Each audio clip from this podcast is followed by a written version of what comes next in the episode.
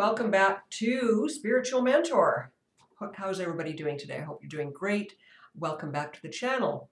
Um, I was having a conversation a few days ago and uh, about spirituality and spiritual things, and the topic came up about heaven, heaven and hell.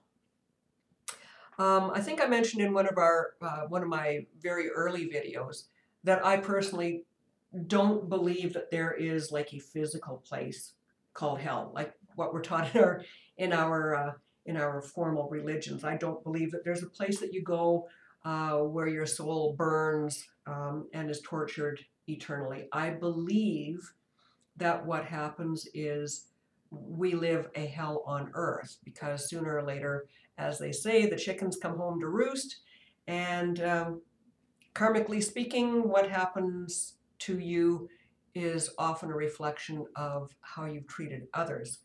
Um, I also have had personal experience with doing um, soul rescues with people who are trapped. So I guess in some religions they would call that a limbo, where the spirit is trapped at a lower level here. They haven't gone on to the light.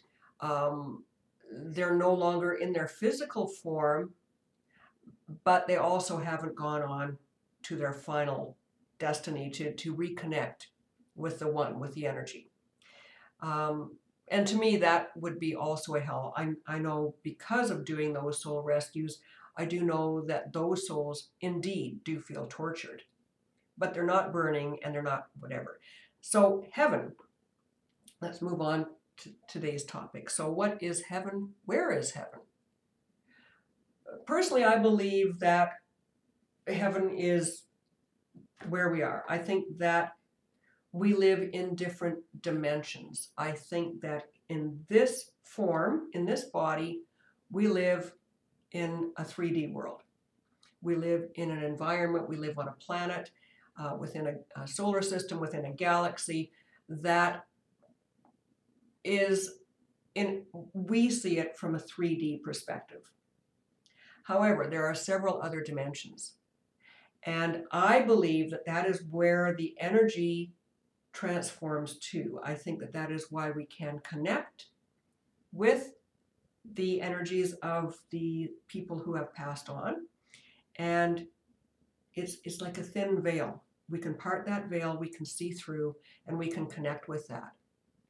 And the more that you become in tune with yourself and your soul, the more time that you spend practicing and learning uh, spiritually and growing spiritually, you can become more connected. That, that mesh becomes thinner and you can experience through specific meditations, through specific spiritual experiences, you can actually experience a portion of that 5D, 6D, 8D world where colors are so much brighter, smells are, are, are beyond description.